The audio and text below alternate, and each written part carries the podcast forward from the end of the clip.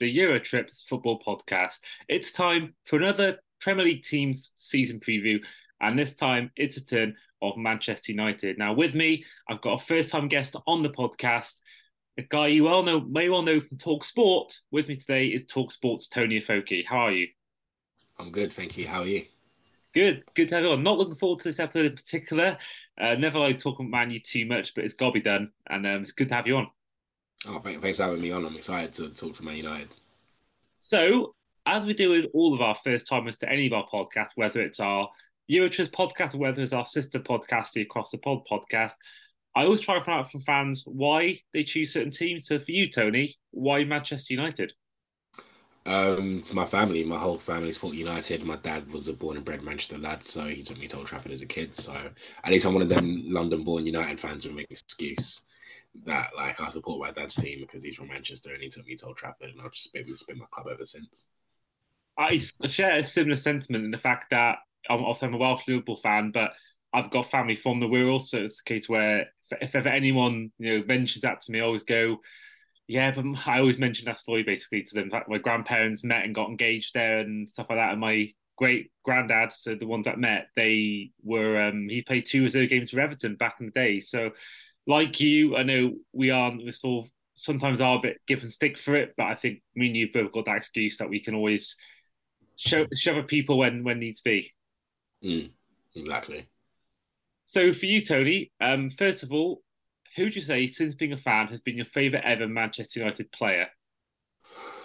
Oh, um, if I'm looking at longevity and from where I grew up and watching them, it might have to be Wayne Rooney like I saw him, I saw we, I saw when we signed him as a youngster, and then I saw him break all the records, win everything there is to win with United.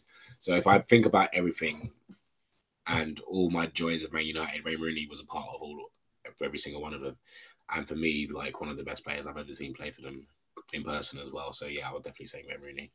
And of course, one of the greatest ever Premier League goals as well. If you look at his City overhead kick, by far one of the best ever for the importance of the game, but also for the kind of goal it was. Um, yeah, one of the more iconic, and the commentary, of course, helped as well. Um, and then finally, your favourite ever Manchester United memory as a fan?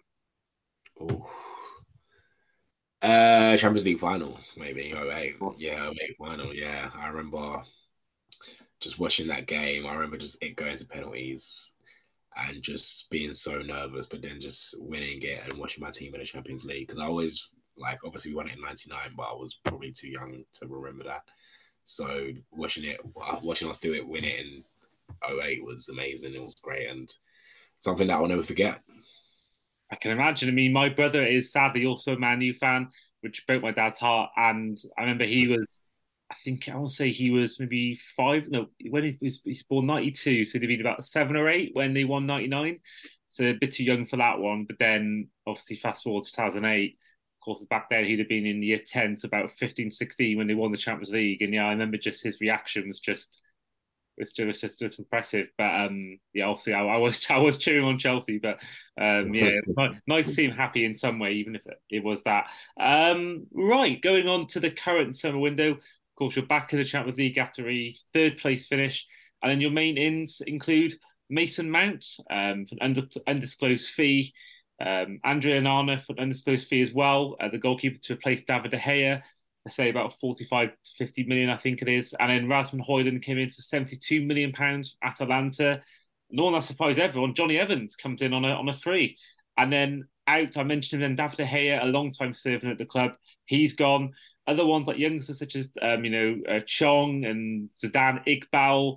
Uh, obviously, Alex Telles left. Uh, Charlie Savage has left, and then Anthony Elanga um, and also loaning out Will Fish to Hibernian, one of the more better transfer announcements on social media this summer. Um, overall, for you, Toni, um, your thoughts overall on the internet for Manu? Um, I'm happy so far. I feel like Man United have still got some ins and outs to go. From what I know, I feel like the next out will be the likes of maybe Donny van der Beek, uh, Fred, um, Harry Maguire and Scott McTominay. I feel like those are the players that will are set to leave. And then um, going in, we're looking at either Sofyan and Amrabat and um, Jean-Claude Todibo. So if I'm thinking if we get those players in, I feel like this will be a really good transfer window for United. Not because of the player personnel. I'm not too fond on every single part of the player personnel. But one thing I can say is that you uh, from last season, we've addressed three big needs from last season. I keep talking about needs. I remember, obviously, on your sister pod, I spoke about the Broncos and how they addressed their needs, and United kind of did, the same. We addressed our needs with David De Gea. He, he needed to go, and we finally got that sorted. And we brought in a really good keeper in Andre Onana as well, which will allow us to help play from the back, and and he will help break lines and not just kick the ball out of play when it's gone to his feet. Um, next needed that we uh, filled was with Mason Mount. We did need another midfielder because Eriksen was just a ghost on def- defensively. Basically, I'm not Mason Mount's biggest fan, so I'm not gonna um and lie and say that I was happy about the signing. But one thing he does, I feel like out of possession, he will help us defensively really well. And going forward as well, Ten Hag did say he wanted to be uh, the best transition team in the world. So I feel like one thing that Mason Mount can improve on and he can excel at is him being on the transition and counter pressing. So we've sorted out that need. And last but not least, we finally have a striker we finally have a striker, and this is the first time we've signed a striker over the age of 30 in God knows how long, maybe. I'm not going to say Martial because we didn't buy Martial as a striker. Um, maybe Van Persie, but he was 29, so it doesn't really count. So other than that, Lukaku we signed in uh, 2018 or 2017, but that doesn't really count. But other than Lukaku, let's say that's the first time we signed a striker, the first time we signed a young striker in years, a young striker that we that has a lot of potential that we can build. And one thing Man United didn't do last season, we created a lot of chances, but we just didn't score. We scored the lowest out of the uh, top six, so we do need to start scoring more goals. And I feel like Rasmus Højlund, even though people look at his goal record and say, okay, 32 appearances, nine goals in Serie A, you're paying uh, 64 plus add-ons for him is not great. But um, if you look at minutes to goal ratio, it's kind of like 20 starts and then 12 sub appearances. So for nine goals for 20 starts for like a 20 year old isn't too bad. He's going to be playing in a, a better team. He's going to be playing in players that are going to look for him. He's got the pace and power to run it behind. So I do expect him to add to our tally because we can't just rely on Rashford scoring. So I'm looking at all those ins and outs if we get another defensive mid to be like an understudy to Casemiro, and if we sell Maguire and buy, I think we need another centre back. If we sort that out, I feel like that will be a very good window for United because we got rid of a lot of the players that are not in Ten Hag's plans, and we've added some more. So I feel like, and every player can come in with a job and a task to do, which and everyone's bought for a reason. We just haven't bought this player because they're on the market. So if I'm looking at that, and hopefully that comes to fruition in the next couple of weeks, I'll be really happy with the transfer with our transfer window do you worry a little bit about Højlund, the service he'll get? Because um, obviously we saw, albeit a far less of a striker than Wout Weghorst, but in terms of watching, albeit watching only really on, the, on YouTube highlights, one of his strengths seems to be in the air. And do you worry mm. a little bit the fact that he paid all his money? I know he's a future prospect, but the fact that who's going to be given the balls because um, obviously Antony and Sancho and Wanted haven't really delivered yet, and then Rashford obviously is great, but he's known more for being a finisher than more than someone who's going to cross the ball and, and give service. So does that worry you at all? The fact that he may well initially have those issues when it comes to um, scoring goals, or does that not really worry you too much? I there's not going to worry me one bit because I don't think he's actually that good in the air. I feel like he's kind of misprofiled because he's a six foot three Scandinavian. Like we think he's he's good in the air. I feel like he can improve in the air much better. And I don't think any twenty year old striker is even good in the air. I don't like Ronaldo was one of the best. He wasn't a striker, but he was very good in the air later on in his career, and he didn't start scoring goals with his head later on into his career. Rashford's got better in the air recently. Rooney wasn't good in the air at 20. So I'm not really concerned about him being good in the air. I think one thing that he utilizes and has is pace. And for a six foot three year old Scandinavian, you wouldn't really expect it. So he does have a lot of pace, and I feel like he can run in behind. And I don't think he's just like that target man type of striker. I feel like he's actually quite good on the ball as well. So we can strike, we can mold him. I think Ten Hag's going to mold him to the striker he wants. Because I remember when Ten Hag um, his striker that he had. Obviously, there was a time he was playing Dusan Tadic false nine, but when he finally got a striker, it was Sebastian Haller, which is obviously like a six foot three striker, and Haller was scoring ridiculous goals the Ten Hag. So I feel like Ten Hag kind of likes that mold of striker of a six foot three strong, but not just a target man, someone that can play with the ball, someone that can run in behind as well, someone that can do it all. So I feel like that's with Rasmus Højlund. When it when it comes to like delivery wise, I feel like he will be okay because obviously we got Bruno Fernandes and he if for people that like stats, had the most big chance created last season in the Premier League. But only thing is we just didn't score a lot. So I feel like Rasmus Højlund, the way he is, and we actually have a striker now on the pitch. I feel like a lot of the chances that goes back in, a lot of the cutbacks that no one's running in the back post for, those will be sorted now because that's not the type of players we have. Antony, you never really see him running behind. Sancho, you never see running behind, and Rashford was the one scoring.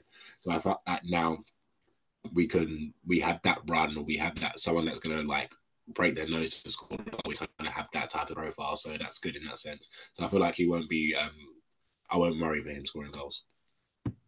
And then going on to um, uh, the other transfers like Onana and Mount. Now, you played recently in pre-season. Um, Onana was lobbed for a goal, and Mason Mount um, missed a very comical uh, uh open goal.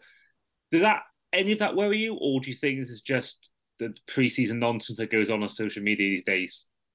Uh, a bit of both. Preseason nonsense, but I'd rather it happen in preseason. I'd rather that happen in preseason now than in the Premier League when we needed a three points. So I'm glad it happened because it happens. Everyone's everyone's human and football's football. So I feel like I'm glad that's happened now. Get that over and sorted. And with the Onana thing, that happens. It happens with keepers. I've seen it with Ederson so many times. I've seen, I haven't seen it with Alisson to be fair, but but Alisson, I've seen Alisson make mistakes, but I haven't seen Alisson get chipped like that. I've seen it with Ederson. I've seen it with other keepers. I remember Che Adams done it to um, to City. I think was it this season or last season, something like that. I've seen McTominay um, chip Ederson as well, put it in from far. So that happens when you play that type of keeper. But I'm glad it's happened now. And it was kind of it wasn't even Onana's fault to be fair. It was Dalot's fault. He it was a simple ball he had to play to the centre back and he misplaced it. And very good shot by the Lens uh, Lens player to do it. So I'm not too worried about that. I'm rather that happened now than later on in the season when you when you need the points. And with Mount as well, I think Mount just needs to find his feet. He just needs to gel with the team and stuff like that. Oh, that's a mistake, but get it over and done now get it over and done with now rather than in the season, I guess, with all these mistakes in preseason. I agree. I actually think Mount is going to be a good signing for you because I think people look at the price tag, but these days, most players go for big fees these days. So you can't really focus on that's that's the way football's gone. It's big fees everywhere. I think in the day, I think that people look at last season that everyone forgets how good he was for a few years before that, especially the year they won the Champions League. Just how good he was. That ball he played to have it to the final wasn't uh, the man you need really. So I think provided they get him at his best, I think it's, it's a great signing, and I think that people are, I think, slightly, I won't say underplaying, but maybe people are are maybe there's a lot of disrespect going on with Mason Mount, and I think people are forgetting just how good a footballer he is, and I think that you can't really base someone's talent on just one bad season, and I think that it's really, I think having him there alongside Bruno Fernandes and Casemiro, I think I think he's going to do I think maybe the best of the, maybe Onana will do the best, but I think he'll certainly be one of the best um, signings of, of the whole Premier League season. I think that people are, are criticizing him way too much. I think on Twitter. So yeah, I whilst I don't hope he does well, um, I, I, do hope in some way he does silence some critics. I think he's got a lot of unfair stick. Now, one of Manu's Manu had one of the best home forms last season. One of the main reasons why De Gea you know, had the clean sheet record last year, but the away form was questionable now. And obviously, highlight ones include the 4 0 loss to Brentford and the 7 0 loss to Liverpool. Um, can you see them improving on this season? Because that was their biggest weakness, their way form. And I think that their way form was better, they probably would have been a bigger challenge to City and Arsenal. So, can you see the team improving that away form this season? Yeah, I can. Um, I feel like the I feel like we won at home because I used to call it Old Trafford juice, but I feel like we won at old um, at home because we just had the crowd behind us. But one thing you're right, we need to do improve our way form. But I feel like now we've sorted out that keeper issue because a lot of the time it was David like we'll be playing trying to play out from the back, and then David De Gea will just kick it away, and then the away fans will get um will get on it because it's like close. It's a, a throw into them, and it's close and stuff like that. So I feel like we need to improve our way form whether we like it or not. And I feel like we've just improved our team. And once you improve your team, you like stuff that wasn't happening last year probably won't happen. And you can see a lot of mistakes because a lot of the games we lost, we kind of shot ourselves in the foot. Some, some of them were completely outplayed, but a lot of them we shot ourselves in the foot, and we just didn't have a team that had a plan week in week out. That they know they're going to play this type of football. But I feel like this season, Ten Hag really wants to stamp his authority. He's got some players he wanted to have his football played in week in week out. I feel like we played it in a couple games at home, but away it was let's just try and manage this game and try and beat them on the counter or in transition.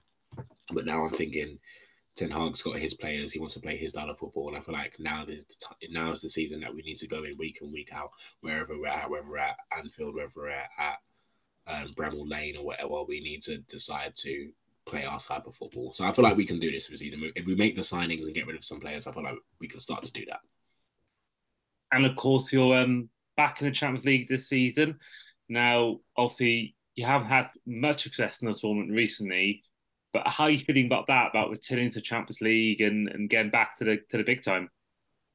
I'm excited because Man United won a lot of games last season. I mean, beat all of the top six. Like I know the season was so up and down because obviously the seven 0 loss to you lot, the four 0 loss to Brentford, Brighton, all of that stuff, like six three to City as well. Like there were some crazy losses where you're thinking, okay, this has been a bad season, but we did win a lot of games. We beat Barcelona, we beat City, we beat you lot, we beat Arsenal. Like we beat good teams. So Champions League, I'm quite excited. I feel like we haven't been in the quarters since 20 no 2018 when we played Barcelona in the quarterfinals because that oh, yeah. PSG 16. Yeah, barely watched it because I think we lost 3 0 at the Nou Camp. It was just a terrible performance. But anyway, that was the last time we reached the quarters. I feel like this season we need quarters minimum because I've seen, I don't think Man United are a bad team from last season. I feel like we're a better team than we were last season. And we beat Bas, like, I, don't, I don't want to use Barcelona as a parameter for teams, but like, we played well at the Nou Camp and we were the better team at Old Trafford. And I was thinking, okay, Barcelona are not that good of a team, but that's a good team. That's a team we'll be seeing in the Champions League, right? So if we can start to beat these teams, we obviously need to improve in our way form, but we've improved on our team. So I'm thinking, you know what? We might have something to say in the Champions League if we get an easy round, if we get an easy um, side of the tree, who knows? But I feel like Ten Hag's going to go for it. One thing Ten Hag, I think Ten Hag's just he he wants to build a squad that wants to compete on all four fronts we're not going to go to the Champions League and be like, okay, let's just get out of the group stage and then see what happens. I feel like he's going to try and try and win it. So unless we face a City, a U lot, which we won't face until the quarterfinals, I'm not, or maybe a Real Madrid. I don't think we beat Real Madrid over two legs.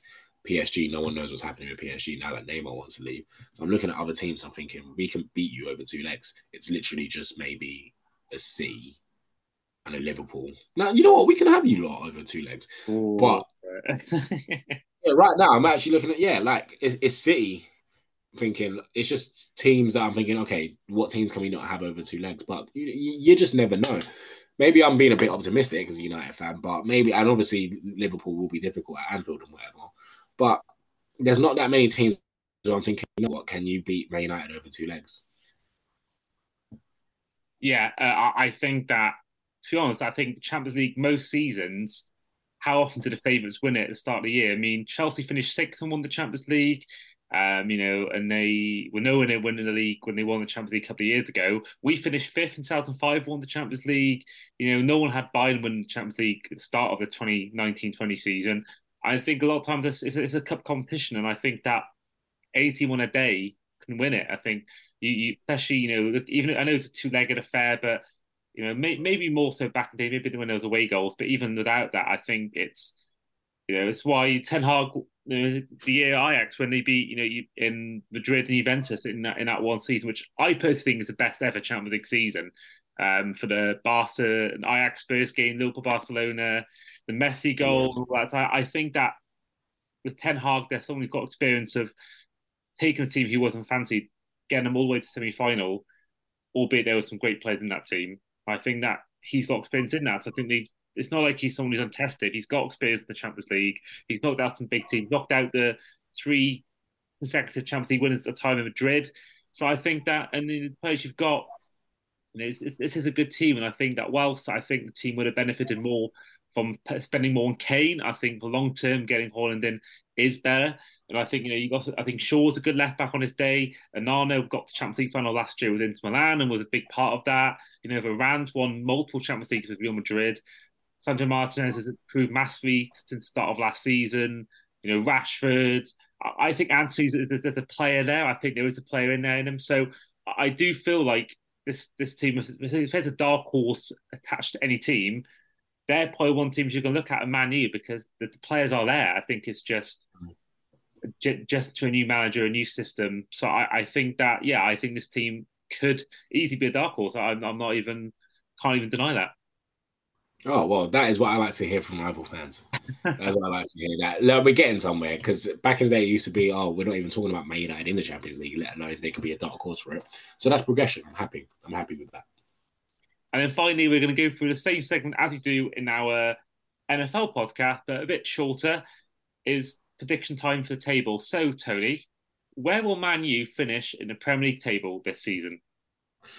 Um, I'm going to say second. Okay. That's me being optimistic. That's me being optimistic. I'm not going to say first because I don't think we're going to win the league.